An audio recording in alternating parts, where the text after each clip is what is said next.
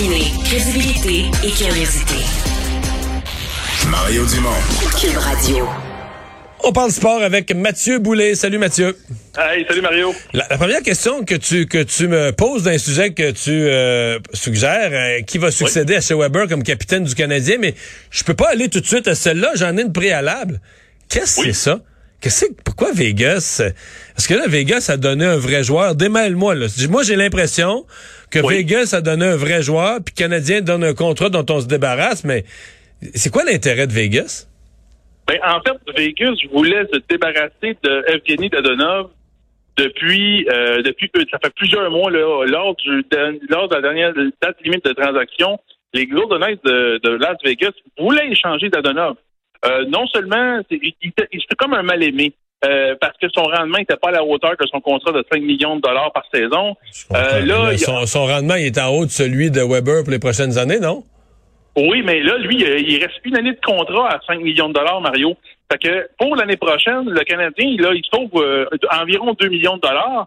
Mais après ça, ils peuvent euh, ils peuvent soit échanger Dadonov ou ils peuvent le laisser aller, mais ils sont pas attachés pendant trois saisons encore avec le contrat de Weber. Le but, c'était vraiment de, de passer le contrat de Weber, ça c'est fait. Mais là, ça ouvre la porte où ce que Carey Price, qui est pas en mesure de jouer, ils peuvent l'envoyer sur la liste des blessés à de longue durée. Donc, ça pourrait être un 10 millions et demi de dollars de disponible pour Ken Hughes. Parce que là, la- la- le blessé de longue durée, ça, c'est juste une chaise par équipe, puis là, c'est Weber qui Oui. est assis dessus. Donc là, Weber étant plus là, le Canadien a l'opportunité. Mais ça, je repose ma question. Tu Oui. dis, tu dis, Vegas, il voulait se débarrasser de Dadonov, mais il n'aurait pas pu obtenir un, un- un- un joueur qui joue. À moi, est-ce que tu penses que Weber va rejouer? Moi, je me suis posé la question en voyant, en voyant l'échange. Est-ce qu'il pense que Weber pourrait rejouer une saison? Impossible. Impossible. Ça, c'est Euh, fini. il- le- le gars, là, il est tellement éclopé, il est tellement magané. Là, il y a un pouce, un genou, une cheville. Euh, Tu sais, là, nomme toutes les parties de l'anatomie. Je pense qu'il est blessé partout. Et cette année, euh, s'il avait été en mesure de jouer, je pense qu'il aurait pu jouer. Mais là, euh, je veux dire, s'il avait pu jouer, mais là, les médecins, là, c'est un avis médical, deux avis mé- avis médicaux. C'est sûr que le médecin du Canadien est impliqué là-dedans. C'est sûr et certain que s'il avait pu jouer, il aurait joué. Mais là, cette année, ils ont entretenu le mystère toute la saison. Puis là, à un moment donné, ils ont, ils ont mis son nom sur la liste des blessés longue durée. Et puis là, ben, on connaît la suite. Mais- Euh, le, le pauvre Shea, ben, il n'a pas joué. Puis On il, il est chez eux euh, dans le jouera- dans ton esprit, dans ton esprit, là, il mettra jamais le, le chandail Non. des Golden Lights sur son dos. Non, euh, à moins qu'à moins qu'il qu'il soit Jésus puis qu'il y ait un miracle, là, tout d'un coup, là, Mario, je vois pas comment que ce gars-là peut revenir sur une patte Bon. Ce qui nous amène à ta prochaine question. Qui va succéder à Shea Weber comme capitaine du Canadien? Qui sont dans ton esprit les trois ou quatre candidats?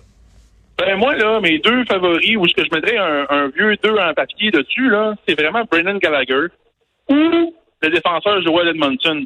Je- les deux, le, le premier, Brendan Gallagher, ça fait plusieurs fois que son nom revient pour devenir le futur capitaine du Canadien. Et je pense que c'est le bon gars pour euh, s'asseoir dans cette chaise-là. Ah, ouais. Euh, oui. Ben, je- fini. C'est un, un gros con- c'est un gros contrat pour un gars qui fera plus jamais 10 buts. Ouais, mais je te dirais que Là, le il va gars, se mettre il, cette euh, pression. Il y a le cœur. Non, mais je, je, veux, je veux vraiment pas parler contre le cœur, l'énergie. Mais il peut plus suivre le rythme du jeu. Je, je sais plus qu'est-ce que. Mais- Pour moi, c'est un problème pour Ken Hughes, c'est un problème majeur le contrat de Gallagher. Tout à fait. Mais là, pour, pour le moment qu'il reste euh, avec le Canadien, ça peut être un très bon porte-parole pour le Canadien. Il est vraiment à l'aise dans le marché de Montréal. Euh, il est représentant des joueurs euh, à l'association des joueurs pour le Canadien. Ce gars-là a beaucoup de chapeaux encore, malgré son, son mauvais contrat. Le mauvais contrat, c'est pas de la faute à Brandon Gallagher. C'est vraiment de la faute à Bergevin qui a donné. tu sais. Ouais. Mais pourquoi on met pas Suzuki tout de suite? Pourquoi on dit pas, là, on fait la vraie affaire? La première année, il va être un peu jeune pour être capitaine. La deuxième année, ça- on investit, on prépare l'avenir, puis on met, c'est lui le capitaine, là. Non? Ben ouais, non, je je ferais pas ça, Mario, parce que je pense que ça serait mettre une, une pression vraiment indue sur le jeune. Et euh, euh, Ouais. Suzuki, c'est sûr qu'il va va être capitaine un jour. Ça, là, on, on c'est, écrit dans le ciel.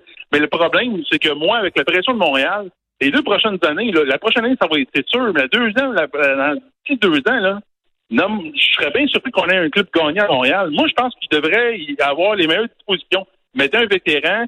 Le jeune, le jeune Suzuki, il va apprendre de ces gars-là, d'un Gallagher, d'un Edmondson, comment ça fonctionne avec les jeunes joueurs. Puis ça va permettre de vraiment bâtir une- un, un poste de capitaine sur mesure pour lui. Là, il va devenir comme le, le, le chef, si tu veux, de la meute euh, d'ici deux ans. Après ça, ben, Gallagher, peut-être qu'il partira dans une transaction. Non, mais j'aime ton raisonnement. Je, je, me rallie sur un point, c'est que c'est vrai que l'année prochaine ne sera pas facile. que si tu mets un jeune, Harris est encore plus L'année qu'on vient de vivre, on avait mis un X à la saison à Noël. L'année prochaine, je pense que ça va être encore plus dur sur le moral. L'équipe sera pas beaucoup meilleure, les attentes vont être plus élevées. Alors peut-être c'est vrai que mettre dans cette tempête-là un jeune comme capitaine, c'est peut-être pas tellement le fun euh, pour pour lui. Euh, et c'est libre cet après-midi euh, au Grand Prix euh, Montréal. Qu'est-ce que ça a donné? Ben là, euh, présentement, ça roule encore pour une deuxième session d'essai libre. Et euh, présentement, c'est la domination des Red Bull, euh, des, des, de Sergio Perez et de Max Verstappen. Et on voit aussi peut-être un qui, qui pourrait les, les, les lancer peut-être les défier un petit peu. Tu as les Ferrari avec Carlos Sainz et Charles Leclerc. Mais encore là, la domination des Red Bull est, est effarante, dans le sens qu'à ligne droite, ils ont, une vitesse supérieure aux autres. On le voit à l'œil et on le voit aussi sur les chronos. Et j'ai l'impression que c'est en fin de semaine, je ne serais pas surpris que Max Verstappen et Sergio Perez complètent le doublé là, euh, au fil d'arrivée. Doublé Red Bull. Là, il te reste 15 euh, secondes. Deuxième match de la Coupe Stanley, de la finale de la Coupe Stanley demain? Oui, euh, oui, tout à fait. ça va, ça va être le deuxième match. J'ai très hâte de voir ça, Mario, voir comment que les le Lightning va se va se relever de la, première du premier match. Euh, est-ce que Vasilevski va, va revenir, va revenir Vasilevski? Et euh, on va on va souhaiter on va souhaiter que ça va être un autre bon match. Entre temps, je te souhaite de très bonnes vacances, Mario. Pour hey, merci à toi aussi. À l'automne. Bye bye.